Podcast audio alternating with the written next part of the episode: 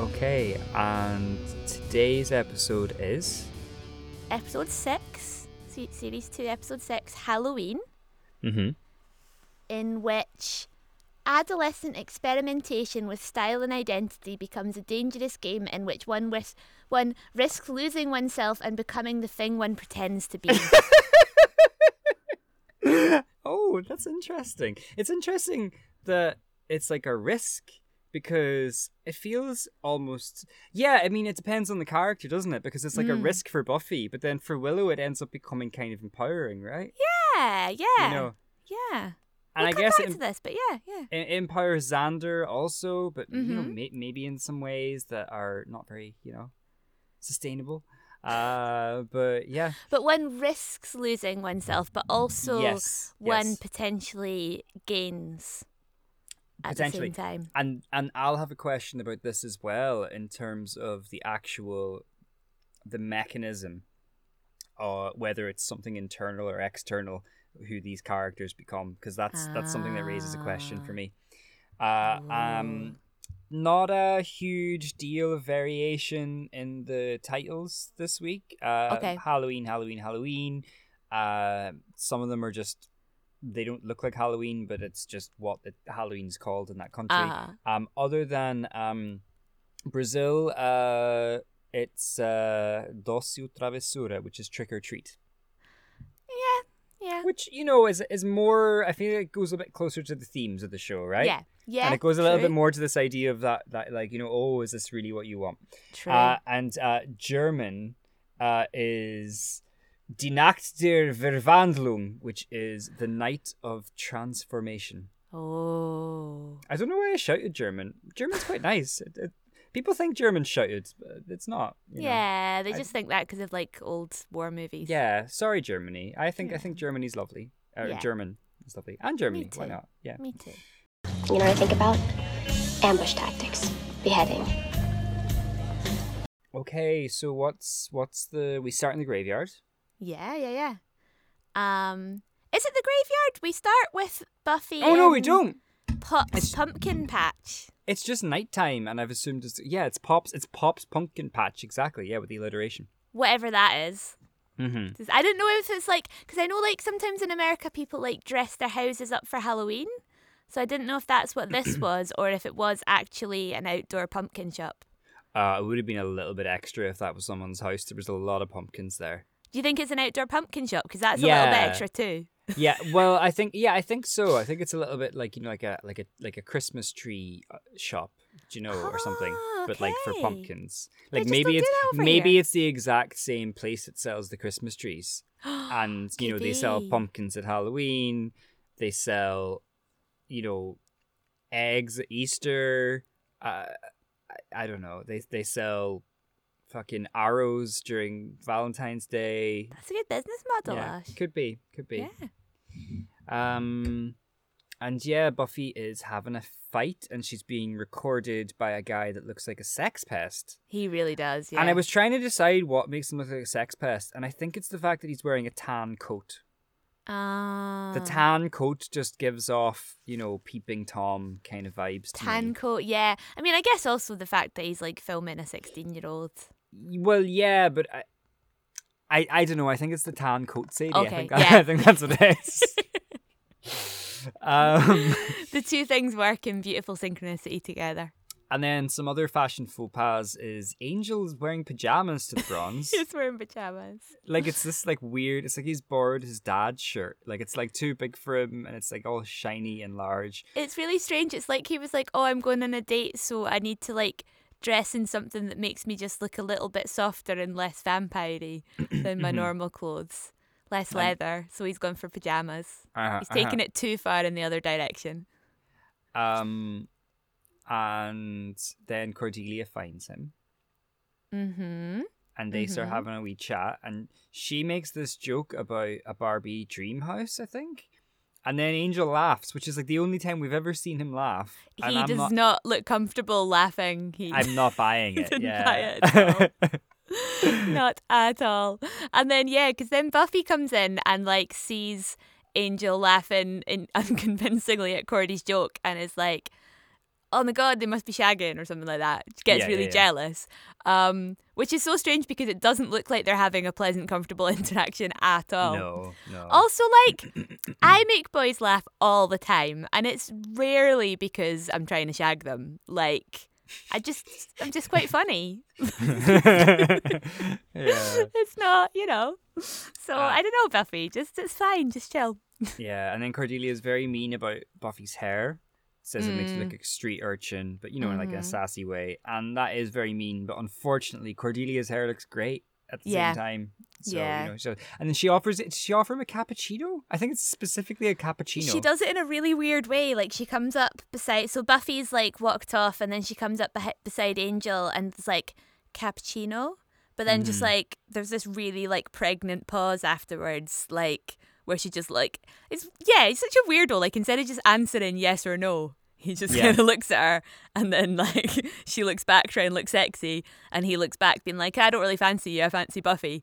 But just say whether you want a cappuccino or not. Well, you have to admit, you have to understand that it was the 90s and cappuccinos were they weren't new, but they were very much so I kind of think of cappuccinos and baguettes as being almost the symbol of Ireland's kind of cultural incorporation into the EU. Do you know, we sandwiches, everyone was eating sandwiches. And then one day in about 1996, suddenly, sandwiches were out and baguettes were in, and your aunt would insist on making all the sandwiches in a baguette, which were not an actual French baguette. They were this Irish approximation, and they'd be really hard bread, and they'd be impossible to eat, and they'd rip your gums up on your way down to the ham. And cappuccinos were kind of around that same time. Suddenly, tea and coffee was out, and it was all cappuccinos. And So yeah, I felt a very 90s kind of thing. Did you not have paninis, or is that later? We did have panini, yeah. We did. Actually, I feel like paninis were maybe. I think that actually maybe when we were at uni, paninis were what classy people did. Panini were after baguettes. In Ireland, we had this thing. I know I started talking about cappuccinos, and now I'm talking about baguettes, but it's all related. Mm-hmm. It's all related. So we had this thing called Cuisine de France, and they would be in all of the little shops, and it was this kind of chain that just had a little stand in the shops where they would set. You could buy long baguettes or short baguettes, and then the panini were more, I would say, 2002 onwards. Yeah, but baguettes were, I would say, 96 and forward.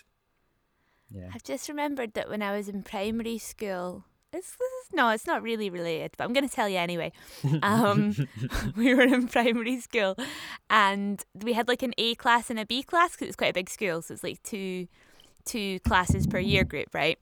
And we were supposed to be learning French, but my teacher couldn't speak French, so we just used to get the occasional worksheet that was a picture of a pig, and it said cochon, but we had never actually learned how to say it. We just saw it written down. So it was pretty pish, and we couldn't speak French at all.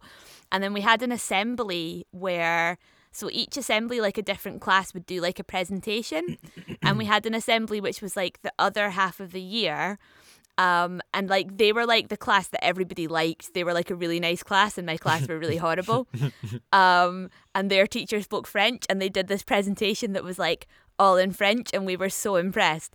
But I still remember it because it was a little play where Kenneth was trying to buy a baguette in the shop, but the waiter didn't understand, and he kept being or the shop person, he kept being une baguette sans fromage, and then the waiter was une baguette non fromage, and then he was no, une baguette sans fromage. And yeah, I don't know why it stayed with me so strongly, but I think the jealousy that they could speak French and I couldn't. It was a lot. That's the whole story. Yeah, yeah. I mean, we have a lot of trauma we carry with us. And the cappuccinos just opened the door up for us. This is where Brexit came from.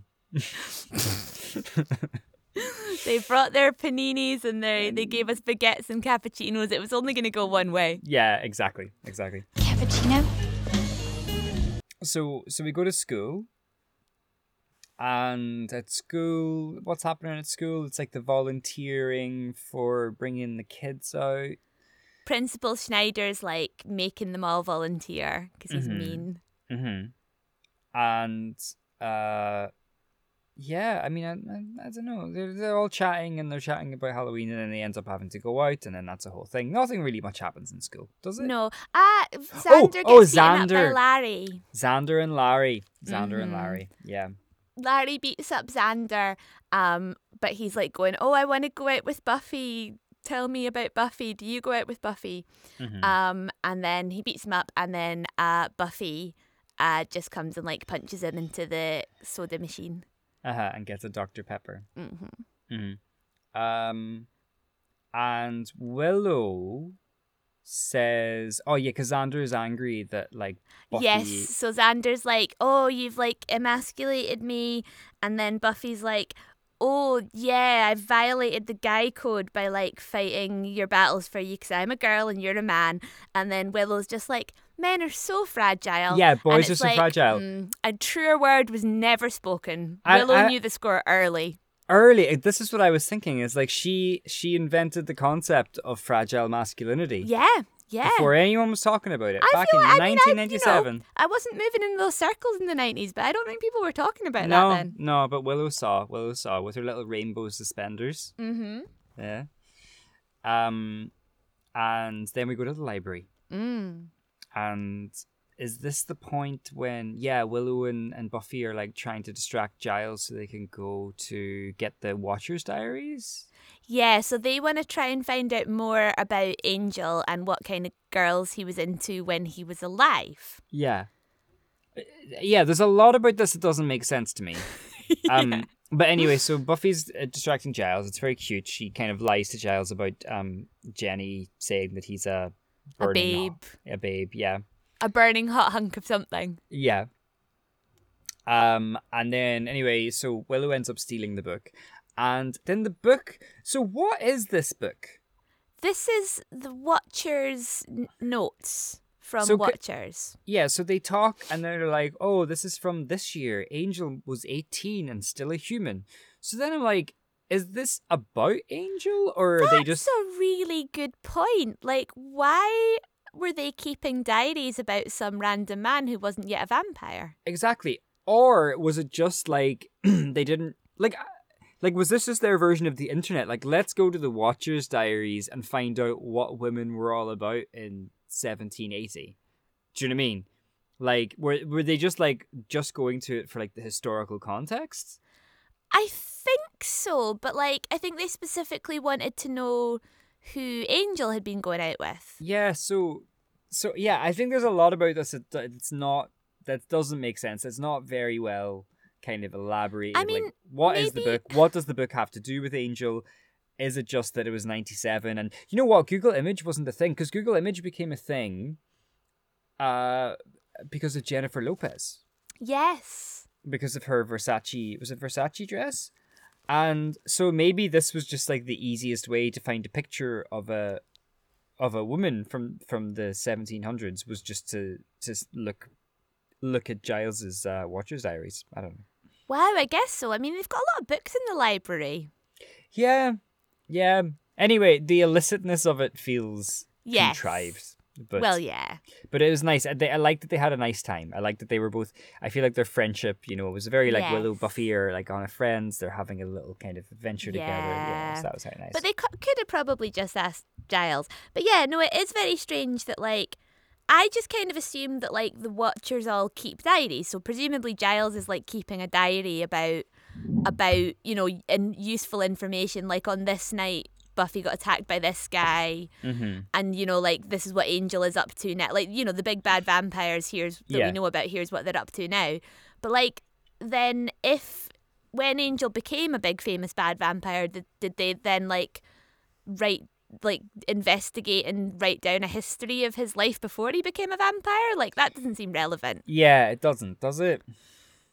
No. Although, as we discussed in our linguistics episode, what we once were informs all that we become. You're so right. So maybe they understood that. You're right. Mm. And then Buffy gets a bit of a like bougie fantasy about like, oh, you know, it would have been great to have servants and horses and shit in the 18th century. And Willow's like, I would rather have been able to vote. And the whole jealousy thing is like based on some very strange like, yeah, she's jealous of this like penciled drawing of a woman who represents Cordelia. Oh, does she? Yeah, no, not like she does, you know, to Buffy, because the point is, I'll never be a fancy lady like Cordelia. Right. Yeah. Okay. Who walks into the bathroom at that very moment. That is right. I didn't really make that connection. You're absolutely right. And later on, when Buffy is dressed up in that outfit, she has kind of Cordelia-ish hair. I suppose so, yeah, when it comes down. Sarah Michelle Gellar is a natural brunette, by the way. Oh, is she? Yeah. I never would have guessed. I know, right? Yeah. She wears it so well. Most importantly, it would be wrong. So the next thing I've got is the costume shop.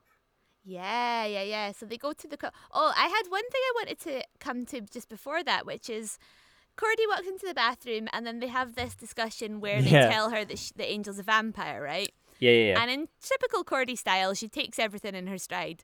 But when they first tell her, Buffy's like, they're talking about Angel and then she's like, oh, he doesn't live with his dad, does he? And Buffy's like, oh, his parents have been dead for a couple of 100 years. And then she says, Oh, good! Because... Oh, good. Wait, what? So she seems to be saying "oh, good" to the fact that he's got dead parents, and then he doesn't live with them, and then picks up the 100 years thing afterwards. But yeah, I picked up on that as well. Like she's like, "Oh, yeah, good," because that's very Cordy. I love it. Yeah.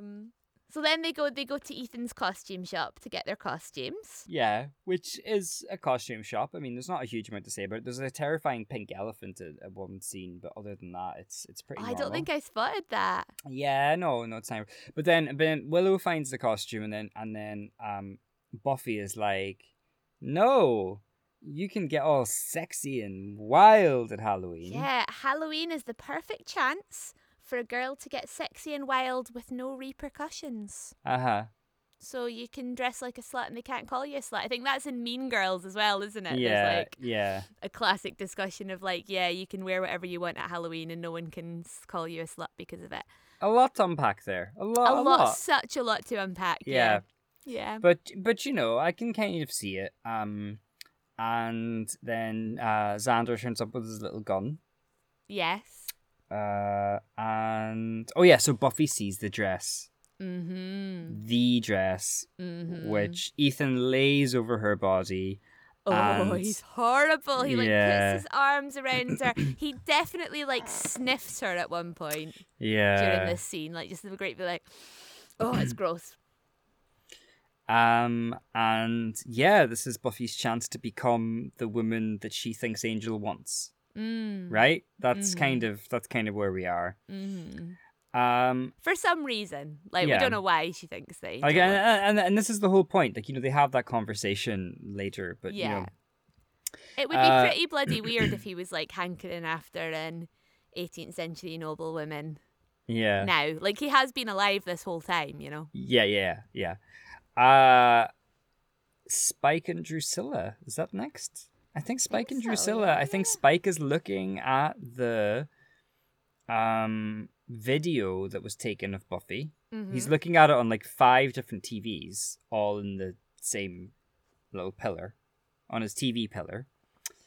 And you know he's impressed with her technique and stuff. So my favorite thing is when Drusilla comes in and starts hinting that, you know, something like kind of weird is going on. Up will be down, black, you know, day will be night, whatever. And then Spike is trying to get a little bit more information out of her. And she just turns and goes, do you know what I miss? And he goes, what, petal? And she goes, leeches. And it's just I really hope that was an ad lib from Juliet Landau because it's just it sits in the middle of the scene what? It's lovely. I love it so much. Yeah. She's just fantastic. I know we've had her before and we've said it before, but she's fantastic. She's just divine. Yeah. But Drusilla, she's plugged in. She knows that something weird is gonna happen. Yeah. Mm. And then we see Willow's costume, or Buffy's costume for Willow. Mm-hmm. So is Buffy dressed Willow? Yeah, it seems that way. So can I ask you, what is Willow supposed to be? Like, what is that costume? Yeah. Because costumes are mandatory, so she can't just be dressed as a sexy lady. Yeah. I have no idea. So apparently in the script, it was down as hot rocker chick. Hot rocker chick? Yeah. For something to count as a costume, it has to be a little bit further from reality? Or like recognizable as a sort of, yeah. And the thing is, it is very far from Willow's identity in a lot of ways. I guess so. But people who wouldn't know Willow wouldn't know that. Like, for instance, if you were the woman who opened the door and Willow was the guardian of all of the children, you would just think, God, that's a very daring outfit for an autumn evening. Do you know? You wouldn't be like... She must be cold. Yeah, you wouldn't think like, oh, hot rocker chick. So, yeah, I just really wonder, like, what was that costume supposed to be? Yeah. And yeah, that's kind of it. Oh, I wanted to say one thing, which was back with Spike and Drusilla, and I don't know if you noticed this, but the chairs in their factory look like Mackintosh chairs. Oh, do they? They look like Charles Rennie Mackintosh chairs, who, you know, context for our listeners is, you know, the big famous designer architect guy from Glasgow, who's dead. But yeah, they've got really high backs, and then like loads of like small little squares, and they're very Glasgow style. They're very Glasgow style. And maybe I just worked in the Mackintosh, you know, gallery for too long at the Lighthouse when I worked there. But yeah, I immediately saw them and was like, they're very Mackintosh chairs. Would Mackintosh chairs be quite expensive? They would be to California. They would, but the Mackintosh style, I think, has been used for like Gothic things. So I think his chairs have been used in both Batman and the Addams Family. Oh. So I could imagine that they saw them in the, you know, Batman or something, and were like, oh, those are the chairs that Spike and Drusilla would have wanted. Yeah. Same set dresser guy. Eyeballs to entrails, my sweet. Ethan is casting a spell. Excellent. So I'm going to read the spell in English, fantastic. Which says, wait, is that the second or the first bit? Okay, yeah. It goes, Janus, I invoke your spirit. Hear my plea. So far, yeah, it's standard spell stuff. Yeah. Seize the night for your own reason. Come, appear, and show us that which is infinite power. So again, it's all quite standard. But then it goes, the mask transforms itself into flesh and blood. Your holy presence curdles the heart. Wow. Janus, take the night. So that's it. But yeah, your holy presence curdles the heart. Wow. That's a beautiful line. Isn't it? I'm going to use that. Holy presence curdles the heart. Curdles the heart. I'm taking that. Yeah. I'm taking that one. Why are so many spells in Latin? Like, you know, the Romans aren't really... That old? Culture... Yeah, they're not really just culturally known as, like, spell people. I think it's because... It's probably because Latin was the language of the church. Mm. So Latin has become, like, associated with being, like, a language of the arcane. Mm-hmm. You know, because, like, for instance, if you were in medieval times, the book that had, like, all of the sort of religious stuff in it, which probably also had a lot of kind of mad stuff in it, too, that wouldn't be really considered, you know, orthodox right now, would be in Latin. So it was a language, I guess, of sort of mystical whatever. And this was, you know, the Reformation in Scotland was all about bringing things out of Latin and bringing it closer to the people. So I would say Latin just seems like that. But then we know that Giles speaks Sumerian as well. Yes. And, you know, there are quite a lot of spells in, like, Sumerian and stuff, too. I mean, in purely practical sense. I do think that Janus was a Roman god. So true. It might make sense. You're right. In a purely practical sense, I imagine if you want to do your spell in an ancient dead language, Latin's probably the most easy to find translations for. Yeah, probably. Yeah. It's accessible. Yeah, we don't know how many languages these gods speak. Do you have to speak in their target language? Or can they just pick up the vibes if you speak in your own language? Yeah. Okay, so at this point, this is where all hell breaks loose, because the mask transforms itself in flesh and blood. Mm-hmm. Yeah, it does. Okay, so talk to me. What happens to everybody? So I think the first thing we see is two of the kids that Willow's looking after turning into demon children and starting to fight each other. Mm-hmm. Or probably demons rather than demon children. Yeah, and I think they attack the woman as well, right? They do, that's right. Yeah. They attack the woman who's giving them candy, and then they attack each other, mm-hmm. and they become bad little bastards. Yeah. Oh, that's a good, interesting question. Do they become small demons, or do they become demon children? I don't know. Certainly later on when Spike is kind of being followed by a gang of them, it feels like he has a gang of demon children and so. Which we'll go into... So keep talking to me. Tell me who else turns into what? Who else turns into what? So Willow, at this point, has hidden herself. So Buffy has dressed her up as a sexy rocker chick, and Willow's really not that into it. So she covers herself with a ghosty sheet. Mm-hmm.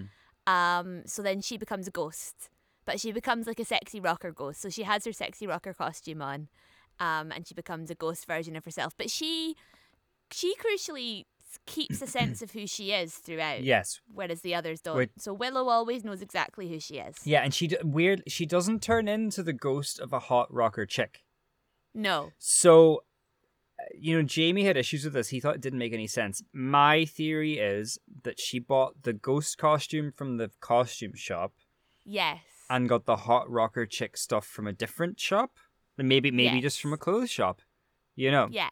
But then I'm like, so Ethan's spell, did he must have like blessed or cursed. He must have cursed every individual costume in his shop.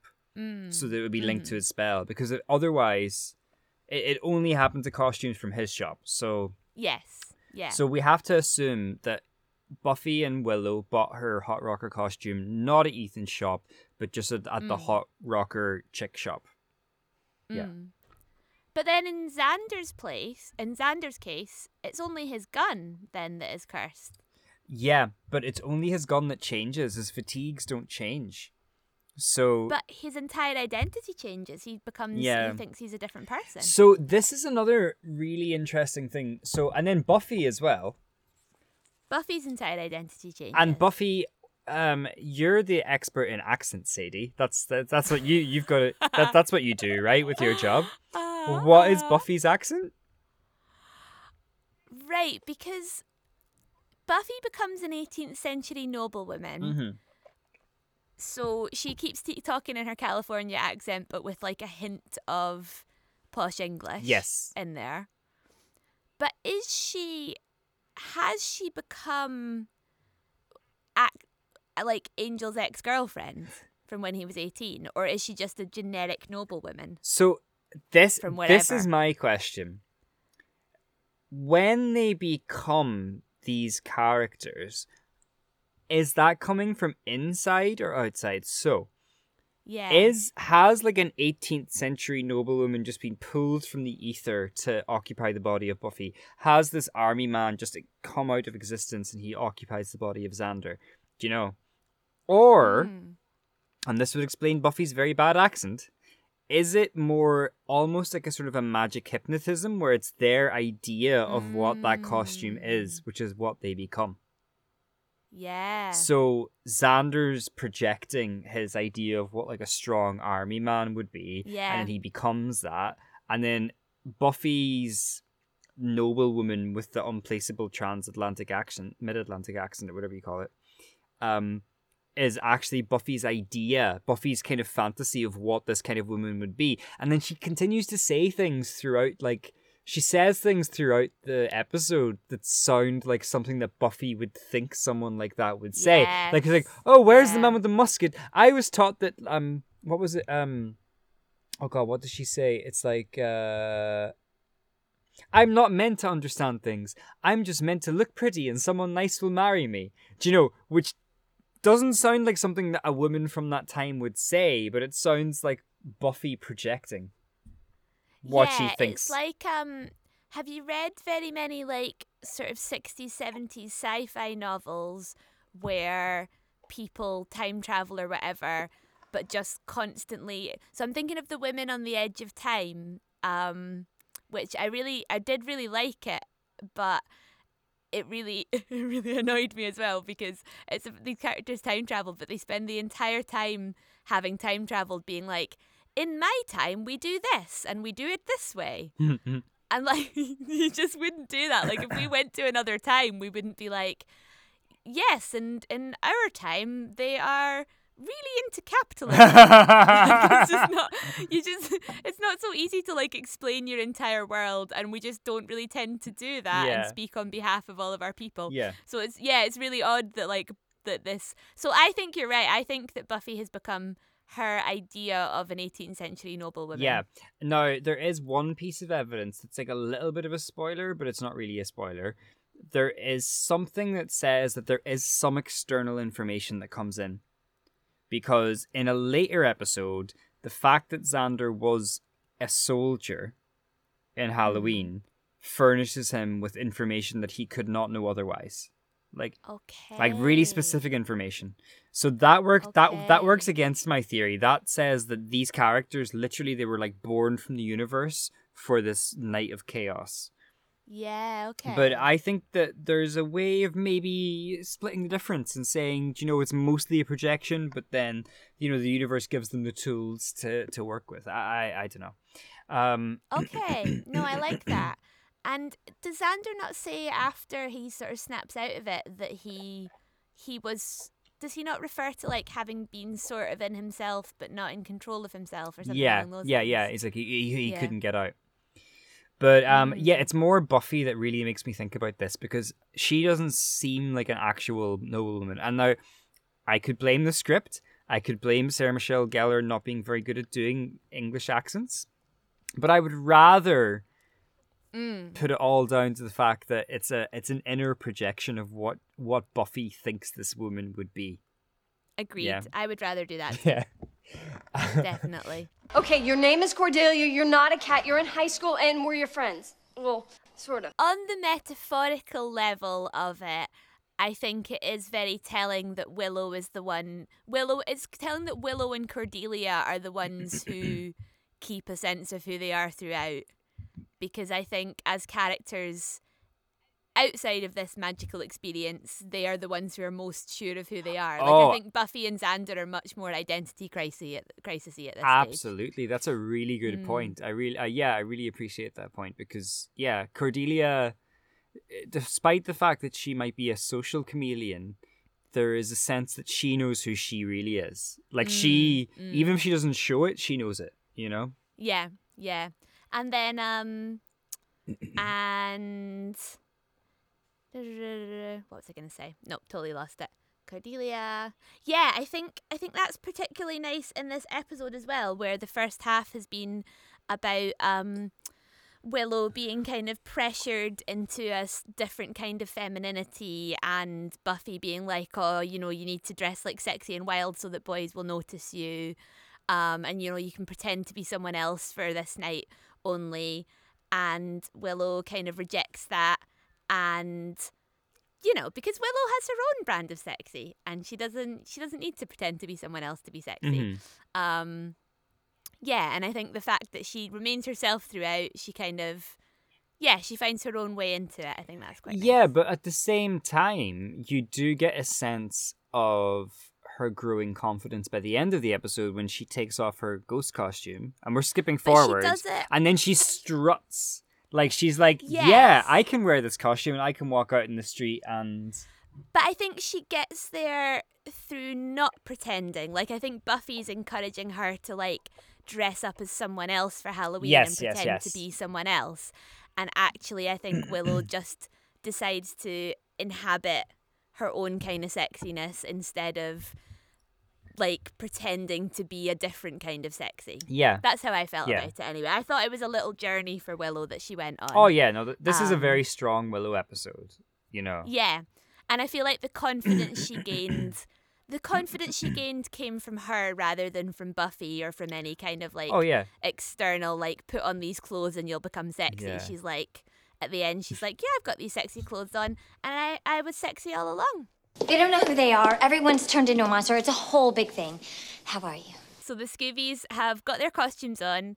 Xander has become a soldier. Willow has become a ghost. Buffy has become an 18th century noblewoman. Yeah. In this process of transformation, Buffy has become useless, so she can't fight. Yeah. There's loads of demons and baddies about, but Buffy's not really able to do anything about it.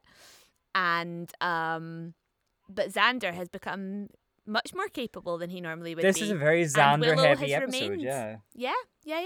And then there's also... And Willow's remained as capable as ever. When you think about it, it's like, okay, so, like, Buffy becomes this person that she kind of wants to be. And Xander becomes this person that he kind of wants to be. Willow becomes this person that she sort of thinks she is, right? Like, because Willow feels invisible to Xander, for instance. Or, you know, she feels like she can't embody... Insubstantial. Yeah, she feels insubstantial. She feels like a sidekick. She feels like a ghost, do you know? Mm. So Willow is the one... Weirdly, she's the one, like, Xander and Buffy are both trying to be someone and they become it. But Willow is the one who chose a costume that she felt reflected how she actually felt and then ends up transcending that. It's really beautiful. It's really beautiful the way you do that. Yeah. And she kind of reveals, like, Xander becomes more capable. Willow just reveals how capable she always was. Yeah, because which we knew she already has to be. And Spike has his little demon babies. He does. Got little baby demon crew following about. Yeah. And then, and obviously the ethical dilemma here is that while Xander has a gun, he can't shoot them because they're all children. Yeah. They're all property children, you know?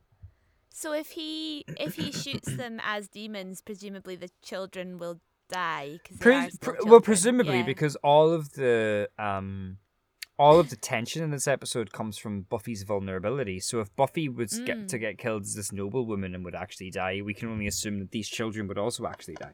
Yeah. Right? Yeah. And... Oh, at the meantime, Giles.